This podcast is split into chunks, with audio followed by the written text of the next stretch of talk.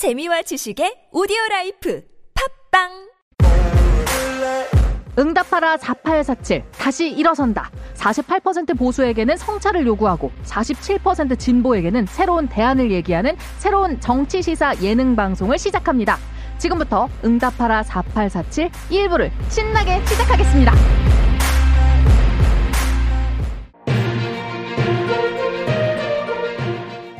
정치자 여러분들의 따뜻한 관심이 필요합니다. 응답하라 4847의 안정적인 팟캐스트 방송 운영을 위해 여러분들의 적극적인 관심과 후원이 필요합니다. 5월 파일럿 방송, 6월부터는 팟빵 에피소드별로 유료 방송으로 전환합니다. 윤석열 5년 동안 끝까지 책임지고 운영하겠습니다. 청취자 여러분들의 많은 이해를 부탁드리겠습니다. 우리부터 다시 일어나겠습니다. 절대 먼저 포기하지 않겠습니다.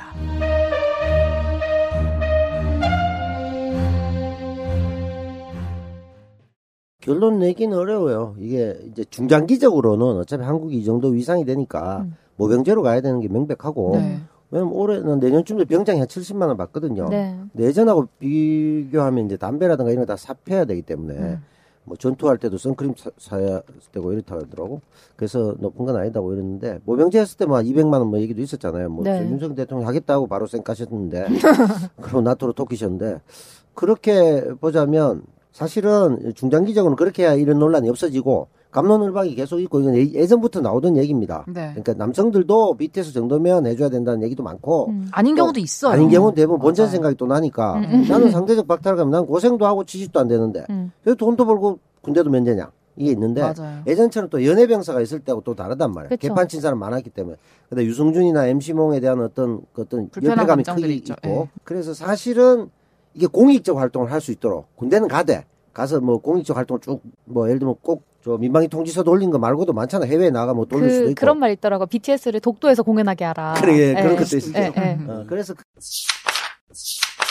미국하고 이쪽 그 유럽 쪽에서 러시아 견제하는 건 명백한데 군사적으로 직접적인 견제를 하기 위해서 심지어 우리 보고 저 쪽수 못 하니까 유럽에 쪽수 채워달라 군인들 이렇게까지 갈 수도 있다는 얘기가 있는데 그런 속에서 아시아의 신냉전을 만드는 것과 함께 거기에 편들로 미국에 시다발이하러 간 거잖아요. 가고 악수도 제대로 못하고 배신당하고 이런데 그렇게 갔는데 역으로 중국의 경제적 보복 그다음에 러시아 같은 경우도 가만히 안 있을 거란 말이야. 푸틴이 나쁘지 러시아 국민들의 94.6%가 한국을 좋아해요. 초코파이 정 때부터 애가 다 좋아해요.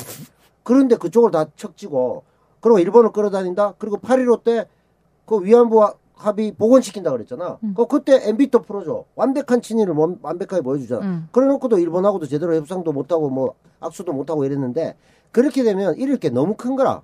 그럼 얻을 것은 뭐가 있느냐. 미국의 노르패싱. 미국의 신냉전주의에 그냥 한번 그냥 시다발이 돼주는 건데 시다발이 돼갖고도 악수도 제대로 못했잖아.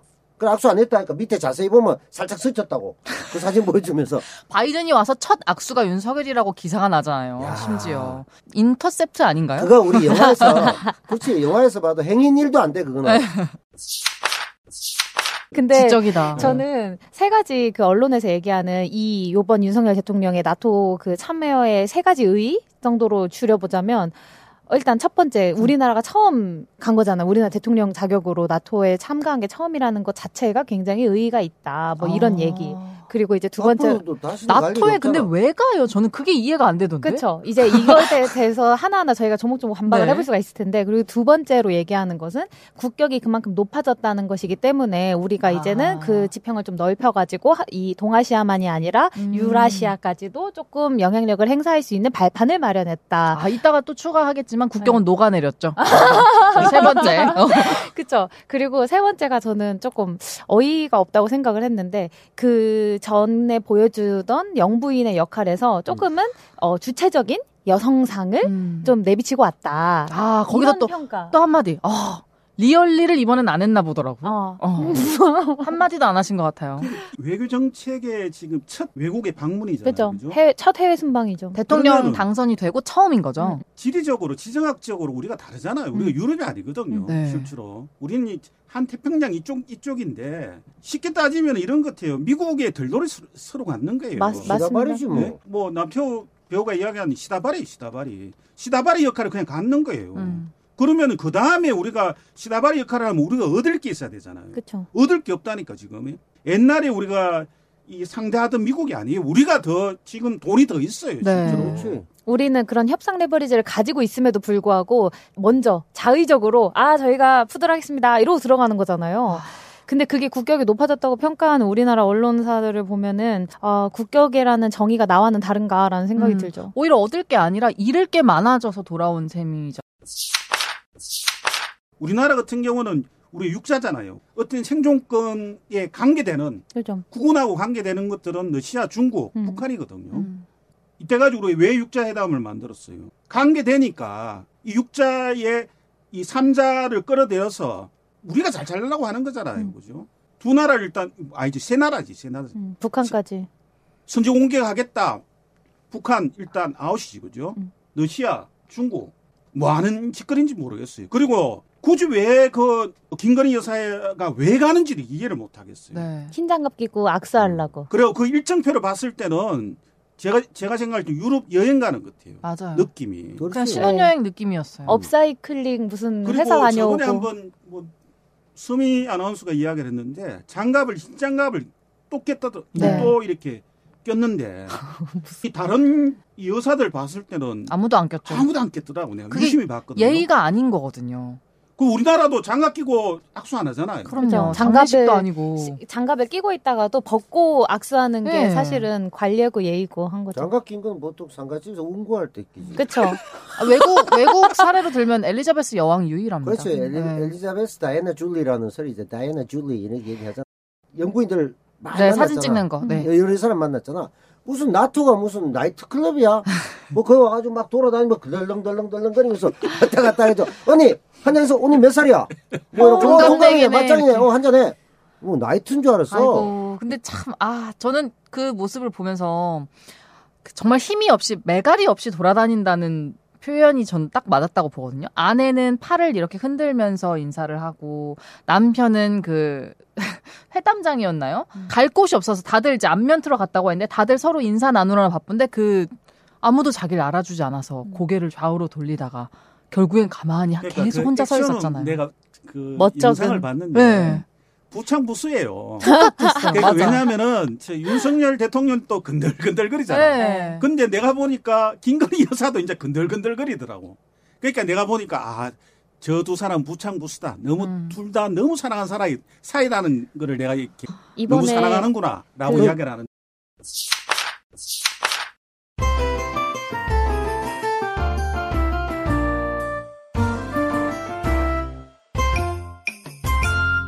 무작정 돌자 나토 나가요. 아침 일찍 나대면 나토 나가요. 우리 모두 나대면 나토 나가요. 어디가 비웃어요 나토 나가요. 얼쑤 아두기도 비웃어요 나토 나가요. 좋다. 어디 뭐 딴 데 쓰다가 쓴 거지. 아니 가져오신 거 아니죠? 아무데도 쓰지 않았어요. 이 음악은 어떤 곳에서 이동형 TV는 이미 잘렸기 때문에 안 쓰고 서울의 소리에서는 이걸 쓰기에는 그건 너무 진중하고 그래서 나토 나가요.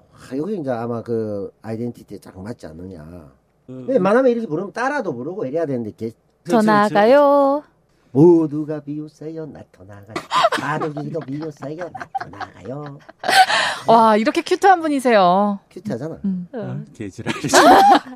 여기에 섞여 있는 어떤 메타포, 어떤 정치적인 메시지 이런 것들을 이해하셔야 됩니다. 네. 저게 음치네 이런 거 말고 형식적인 거 말고. 하여튼 서민들이 지금 힘들어할 때 외국 나가도 좀 조신하게 조용하게 좀 있었으면 좋겠어요.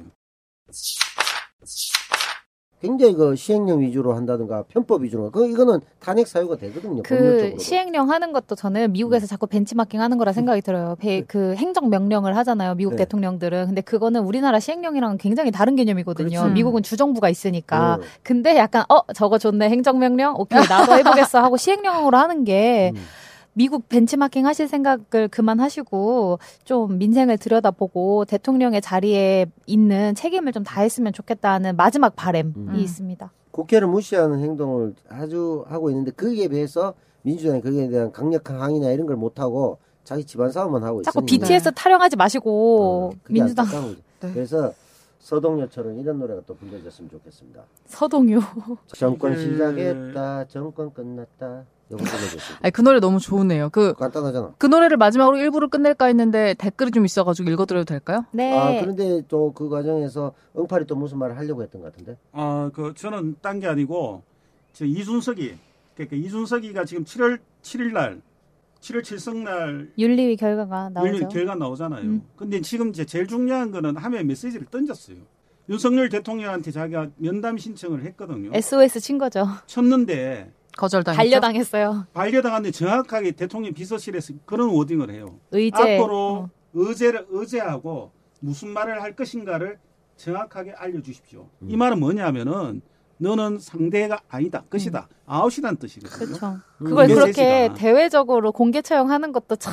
그러니까 웃기는 거지. 자기는 나토 가서 패싱당하고 자기는 이준석 패싱하니까 이준석 입장에서 예전에 같이 작전 짰던 겸상할 자리가 아니야. 패싱의 내리사랑 같은 거죠, 뭐.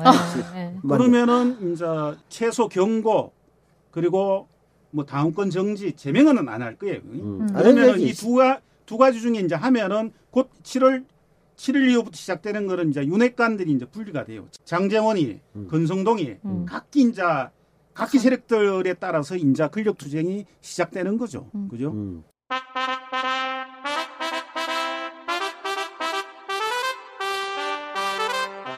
이번 역은 응답하라 4847 2부 역입니다. 정차하지 않고 통과합니다. 내리실 문은 없습니다. 계란이 왔어요. 담스럽고 맛있는 계란이 왔어요. 계란이 왔어요. 담스럽고 맛있는 계란이 왔어요. 응답하라 4847이 왔습니다. 응답하라 4847이 왔습니다. 추풍령 고개에서 한라산 정상에서 남산 종로 여의도 홍대 이태원 압구정 찌그러진 이모, 구부러진 삼촌 깨끗이 펴드립니다. 유마티스 50견, 직장인 스트레스, 주부섭진, 학생 진로 고민, 응답하라 4847이 말끔히 풀어드립니다. 응답하라 4847이 왔습니다. 응답하라 4847이 왔습니다. 계란이 왔어요. 담스럽고 맛있는 계란이 왔어요. 무작정 돌자 나토 나가요. 아침에 무작정 돌자 이래 돼야지. 아. 다 같이 돌자. 그걸 원래 설명을 해놔야 했는데 김영철이 왜 동네 한 바퀴를 하게 되는가? 김영철 관 뒀잖아요. 그래서 이만기가 돌자. 그 기분이 더럽잖아. 나 김영철 좋았는데. 그걸 다 설명해 줄라 했는데 아까 노래에 대한 관심이 너무 없어가지고. 마구니가 껴서 그래요. 마구니가. 왜냐하면 김영철이 동네 한 바퀴를 하게 된 이유. 이병헌의 얘기잖아. 달콤한 인생에서 그 김영철이 답을 하지. 넌 내게 목욕값을 줬어. 넌 내게 목욕값을 줬어. 왜 저래? 재미없어. 호텔에 앉아가지고 목욕값을 줘가지고 동네 한 바퀴 돌면서 호텔 찾고 다니는 거야. 노잼. 넌 내게 목욕값을 줘. 2부는 유료 방송으로 진행이 되죠. 저희 그럼 이제 좀 이렇게 자본주의 멘트 나가나요? 자본주의 모드 온. 뭐 1부나 2부나 다 똑같이 뭐. 가장 에이. 지금 자본주의 같으신데 무슨 소리 하시는 거죠? 자세가 바뀌셨는데요.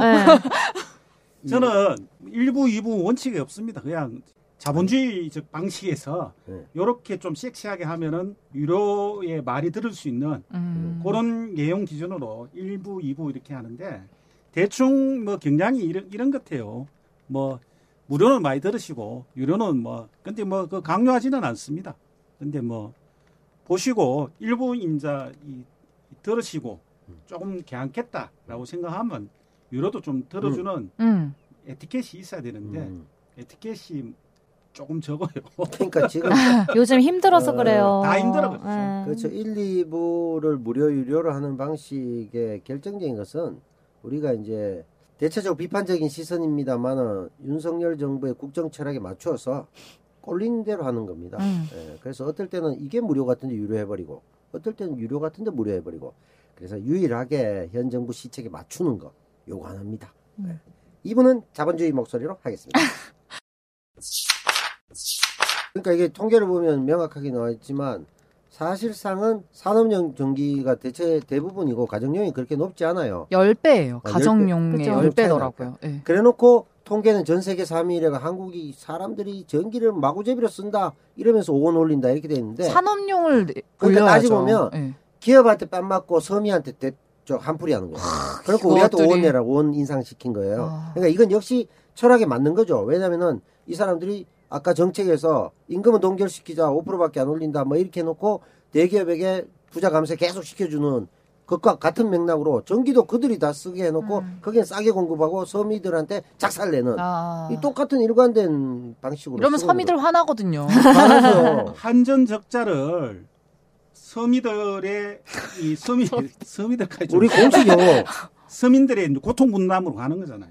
이 제일 중요한 거는 이런 거예요. 보통 전가지 비싼 값으로 전기를 사들이는 저 한전의 운영 시스템이 문제고 그리고 이것을 감독을 잘못한 정부도 문제거든요. 네.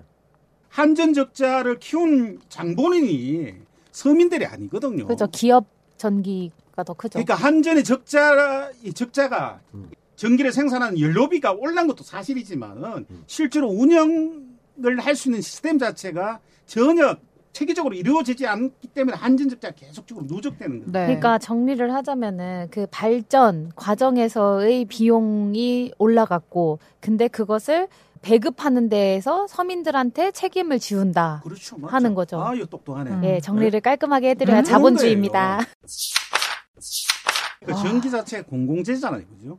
이 공공재 자체를 민간이 돈을 벌 수 있도록 만들어주면 나중에 최종 지점은 어떻게 됐냐면 한전을 민영화시키겠다는. 결국엔 목적이 그건 것 같아요. 근데 사실 한전 민영화 관련해서도 그걸로 이제 엄포를 놓잖아요. 이거 조금 인상 안 하면은 자체 그 수익을 위해서라도 민영화가 반드시 필요하다. 근데 이 자료에 따르면은 한전이 1989년에 증권거래소에 상장된 회사이기 때문에 온전한 우리가 생각하는 의미의 공기업은 이미 아니라는 거예요. 네. 그러니까 자체적으로 본인들이 역할을 조금 나눠가지고 이익 창출을 할 수 있는 부분이 있음에도 불구하고 가게에 지금 그거를 그러니까 가정들의 책임을 지우는 거잖아요.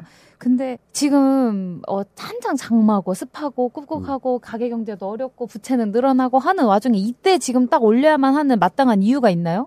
한전이 당장 몇 개월을 못 버티고 적자 때문에 파산할 위기가 있는 게 아니잖아요. 그러니까 쉽게 따지면 에어컨 틀지 말라는 거야. 선풍기 틀지 말고. 그러면 부채 사용하라는 뜻이야. 그러면 본인도 쇼라도 해야죠. 용산에서도 예, 쓰지 말아야죠. 아, 본인이 먼저 보여줘야죠. 솔선수범하는 게 리더의 참된 자세 아니겠습니까?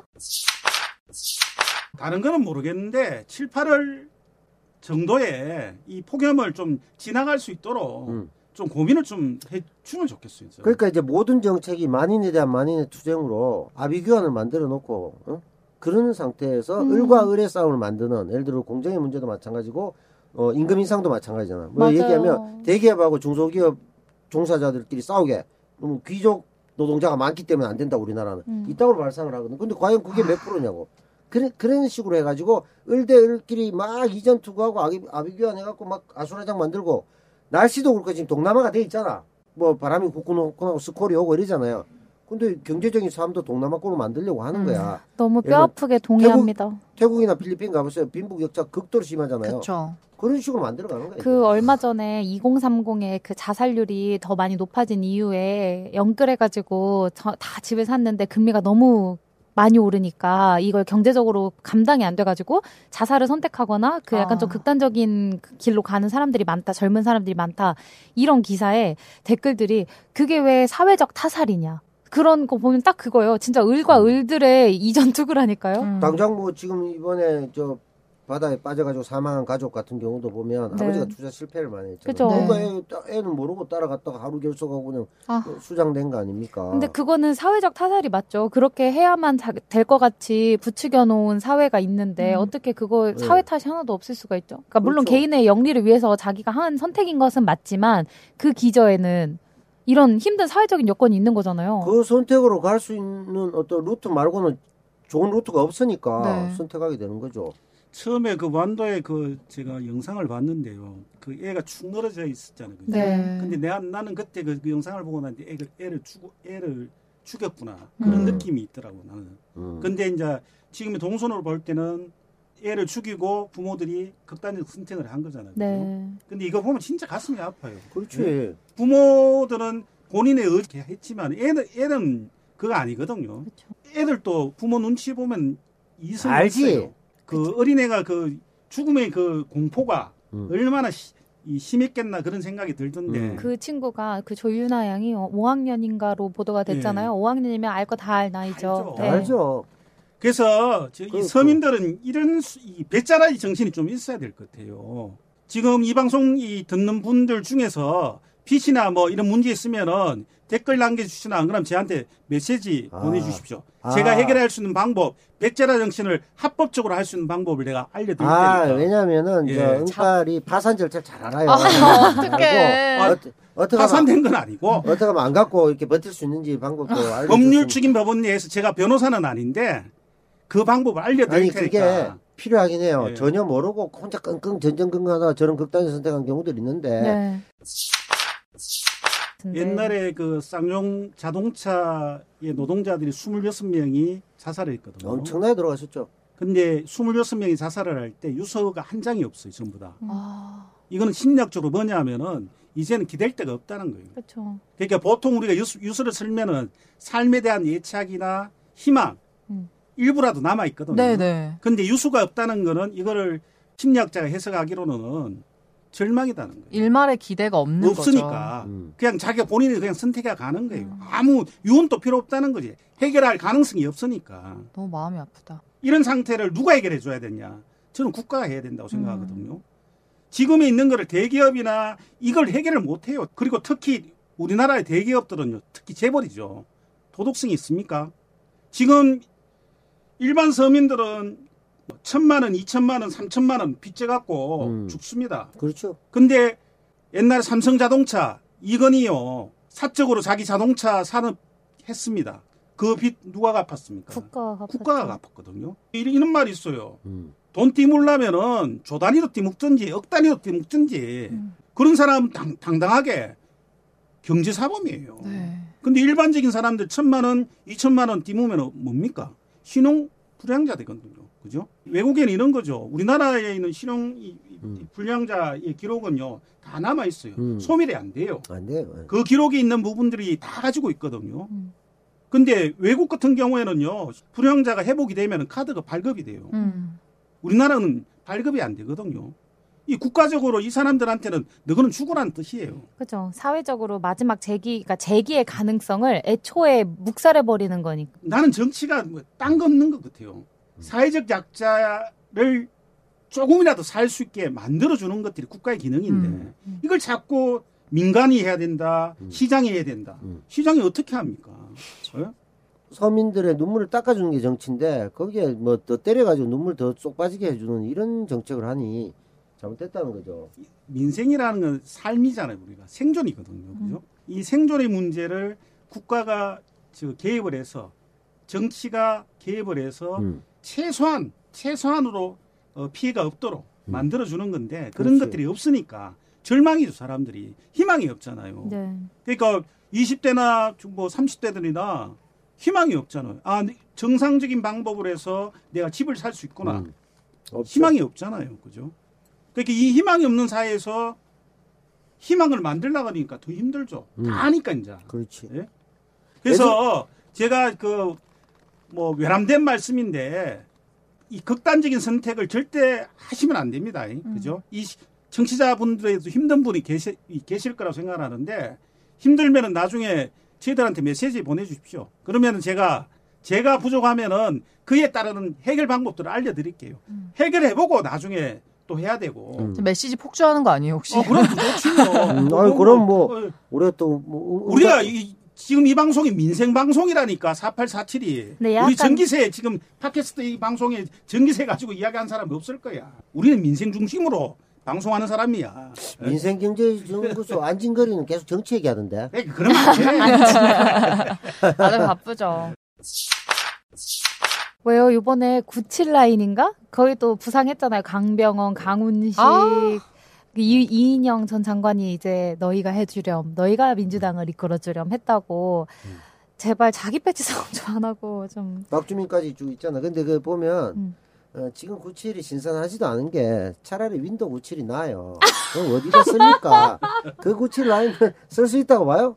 뭐 박용진까지 해서 강병원 뭐 쪽에 양강 양박이라 그랬잖아. 또 나왔는지 모르겠는데 의미 없어요. 지금 문제는 뭐냐면은 누가 더 개혁적이고 누가 윤석열 정부를 물꼬를 틀어서 그래도 뭐 그 정권을 당장 없지는 않더라도 국민들에게 살 길을 열어주는 그런 야당의 역할을 할 수 있는 대표가 누구냐 이렇게 돼야 되는 거지. 뭐 나의 순으로 어느 놈이 들어오니 그게 중요하지 않아요. 국민들이 이재명을 많이 또 권리당원뿐 아니라 국민들이 좋아했던 이유가 개혁을 할 것이라고 저 사람에게 최소한 믿음이 가니까 한 거지. 뭐 이재명이 네. 좋아서 무슨 뭐 한 사람 누가 했어요. 정확합니다. 네, 아무도 그렇게 한 건 아니거든요. 지금 제일 중요한 거는 이제 이게 어떻게 보면 언론에서 노잼 전당대가 될 거다. 노잼. 예, 노잼이다.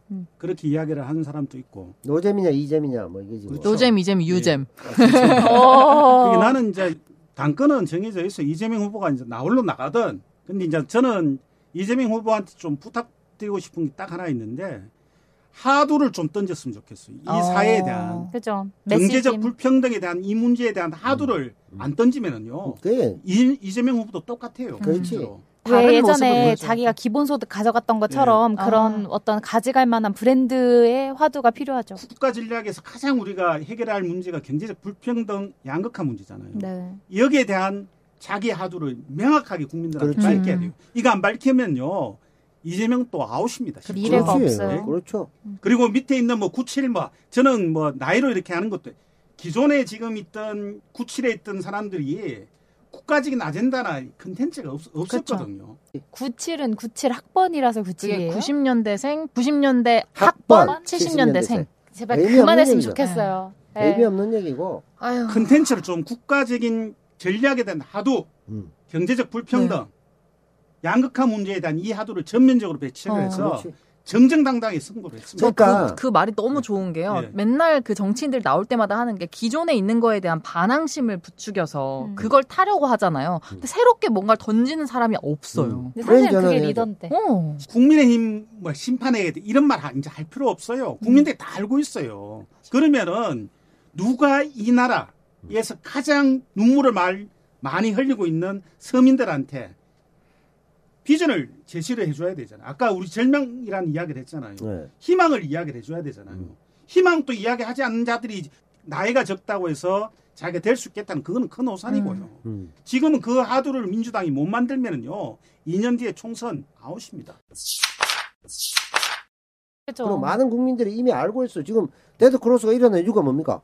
뭐 그걸 가지고 악선동을 했습니까? 그냥 자기들이 보니까 아 이러다가 개판되겠네 하는 걸 국민이 알았거든. 네. 그러면 거기에 그 큰 바다에 배를 띄우면 되는데 그걸 자꾸 옆에 꾸정물 듣고 지랄들 하고 꾸정물 아무리 물다가 꾸정물은 이거 너무 좋은 메시지네요. 민주당이요. 민심의 바다에 배를 던져라. 그럼 되는데 준비하신 멘트예요? 애드립이에요? 아 애드립이지. 와. 그거 안 하고 밑에 잠수정 띠아가 밑으로 기 들어가고 지랄들 하니까 지금 꼭 이렇게 2절까지 가시는 그러니까. 그게 문제라니까. 아 1절 까지 너무 좋았는데. 당권은 당원에게, 공천권은 국민한테 주는 거예요. 뭐 그게 있잖아요. 그러면은 이걸 줄 수 있는 부분 선언을 해야 돼요. 내 공천에 있는 부분들은 재판하듯이 국민 배시 문제 있잖아요. 국민들을 해가 직접적으로 참여시켜 갖고 개파 정치 못하게 하겠다. 그리고 진짜 제대로 국민들과 함께 호흡할 수 있고 서민들과 같이 동행할 수 있는. 정치인들을 공천하겠다. 그때 오픈 프라이머리 말씀하셨잖아요. 국민경선제도 해야 되고 공천할 때 국민들이 참여해서 국민들이 직접적으로 선출할 수 있고 감시하고 견제할 수 있는 제도적인 장치를 이야기를 해줘야 된다는 거예요.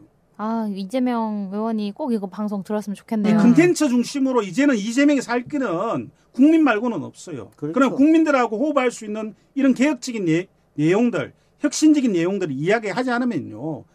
또한 똑같습니다. 그렇죠. 네. 큰 틀에서는 민생에 대한 아젠다를 던지고 그다음 당내에서는 당개혁의 비전을 제시해야 되는데 정당개혁을 이야기해야 되죠. 그렇죠. 그게 그래서 이재명이 이렇게 싫어한 거 아닙니까? 예전에 그 삼선 짜장 금지부터 쭉 하니까 지금 중진 기득권 카르텔들이 난동을 부린 거고 박지현도 지금 실체가 명백하게 드러났잖아요. 네. 제가 농담으로 예전에 했던 수박의 아바타냐. 수박의 아바타 이미 드러났잖아요. 네. 그럼 뭐 권인숙, 이광재 뭐 또 건설업자, 박지현 아버지, 그 원주 출신이고 동갑이고, 딱 그러니까 이광재도 자꾸 좋은 말 해주고, 행걸 그냥 그 우리 뭐 장윤진 기자하고 이 사람들 팩트 체크 다 해가지고 들어놨잖아요. 그거에 대해서는 아무 말도 안 하면서 당 대표 나가겠다고 하면 누가 밀어줍니까? 그러니까 그것도 목적이 보세요. 거기서 한 20%만 받아봐요. 큰 정치인이네 이래 될 거 아닙니까? 그럼 수박들이 직접 나오기 곤란하니까 아바타 세워가지고 흔들기 밀어주게 하겠죠. 그럼 겉으로는 페미니즘을 내세우는 것 같지만 사실은 기득권 옹호에 사용되고 있는 거예요. 네. 본인도 알 거예요. 그런 용도라는 거 자기가. 그렇게 욕을 하는 국민의힘 정치쇼를 민주당도 똑같이 하고 있는 거잖아. 지금에 있는 이재명이 이길 수 있는 길은 딱 한 가지 뿐이에요. 국민과 함께 갈 수 있는 것. 민생, 그리고 정당개혁, 정치개혁. 이걸 이코로 딱 하면은 기득권 해체예요, 기득권. 민생의 바다에 닻을 띄워라. 그렇죠. 이거 없이, 이런 컨텐츠 없이 그냥 당권만 도전하면은요, 이재명도 똑같습니다. 네? 우리가 원하는 컨텐츠 중심으로 가야지. 네. 이제는 이재명이가 이길 수 있는 방법은 컨텐츠 중심에 하도 중심으로 안 가는요. 별 볼 일이 없어요, 이제. 다른 그렇죠. 모습을 보여줘야 돼요. 그렇죠. 이재명도 그 개혁적인 가치를 그대로 보여주지 못하면 저번에 말씀드렸듯이 이낙연 되는 건 시간 문제고요. 네. 그리고 이낙연은 안 됐으면 좋겠네요. 그러니까 그렇게 할 수도 있다니까요. 제발. 배에 기름이 차면. 네. 그리고 주변의 사람들도 있잖아요. 지금 뭐 97그룹 뭐 많지만 안철수 되는 건 시간 문제입니다. 전부 간만 보잖아요. 근데 너무 다른 결의 사람들이네요. 이낙연과 안철수와 이재명과 너무 결이 다르지 않나요? 그러니까. 근데 그런 사람들이 지금 97그룹부터 나머지 간보고 지금 들어오려는 사람들, 이 줄에 섞어 저 줄에 섞어 이런 사람들은 언제든지 안철수 될 수 있는 거고. 그러니까 앞으로 2년이 진짜 중요한 것 같아요. 그리고 네. 이재명 후보한테도 당대표가 되는 거는 자기도 백측 간두예요. 지금 있는 이 하도를 제대로 국민들한테 설명하지 못하면요. 그 다음에 대권 재수 못합니다. 대통령 포기하는 게 나아요. 그렇죠. 예? 이재명 후보도 지금 나홀로 지금 나오겠다는 거는 어떤 행태가 절대절명의 사항이라는 거예요. 민주당이. 자기가 온갖 욕을 다 먹더라도 개혁을 한번 해보겠다는 자기 의지가 있는 거거든요. 그러면 그 의지가 있으려면 컨텐츠가 있어야 되잖아요. 그죠? 그냥 당권에 있는 그 문제로 자꾸 집중하지 말고 국가의 비전에 대한 것들을 제시를 해야 돼요. 내 누누이 이야기하는데 경제적 불평등 양극화의 이 하도를 못 잡으면요. 국민의힘하고 대척되는 지점이 없어요. 맞아요. 그래서 그러니까. 젊은 이 정치인들이 대거주 좀 충원이 돼야 될 것 같아요. 앞으로. 네? 그것도 이제 조심해야 돼요. 왜? 우리 워터멜론 박씨가 네, 애플팝 박씨가에 있는 형태가 아니고 젊다고 네. 다 젊은 네. 정치는 아니지만 네. 제대로 조심해야 돼요. 생각이 젊은 사람 다듬지 않았지만은 컨텐츠도 네. 있고 그리고 그에 대한 열정도 있고 솔직히 말하면 네. 그런 조건만 맞으면 586 상관없어요. 바로 상관없죠. 그게 포인트입니다. 바로 그게 내 아니냐 제가 왜 저 얘기를 안 하시나 했어요. 본인 자기소개 하신 거거든요. 허영 안 돼요. 허영 멈춰. 지적 허영의 비계 떡을입니다. 젊다고 안 되는 것도 입증됐잖아요. 민주당 바로 초선 오적들이 있었잖아요. 초선 오적도 바로 있고 다 있잖아요. 생각이 젊은 사람을 젊다고 봐야 되는 거죠. 미래를 볼 수 있고 미래를 향할 수 있는 사람을 봐야지. 이분만 너무 진지한 것 같아. 우리 자본주의 방송이. 그러니까 자본주의 방송으로 마감을 하자면 네. 시대를 보는 명확한 눈을 가지고 그 생각이 젊으면서도 그거를 개혁적으로 이끌어 나갈 수 있는. 네다. 네. 더 이상 못 갈 수 있도록 박수 치면서 마무리하겠습니다. 2부 마치겠습니다. 다음 주에 만나요. 내다! 네! 내다가 이거 로다인데 왜 자꾸 내다라고. 로다라니까. 내다! 근데 진짜로 그렇게 계속 말씀하시잖아요. 욕심 진짜 있어 보여요. 맞아. 안 돼요. 관계없다. 안 돼요. 이미지 지켜야 돼. 많이 하게 시켰어야 돼.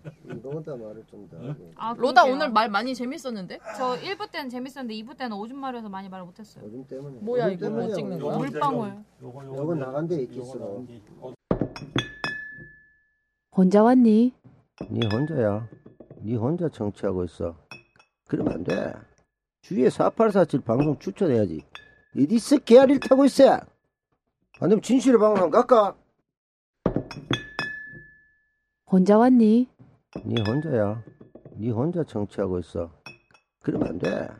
주위에 4847 방송 추천해야지. 어디서 개아리를 타고 있어? 안 되면 진실의 방으로 한번 갈까?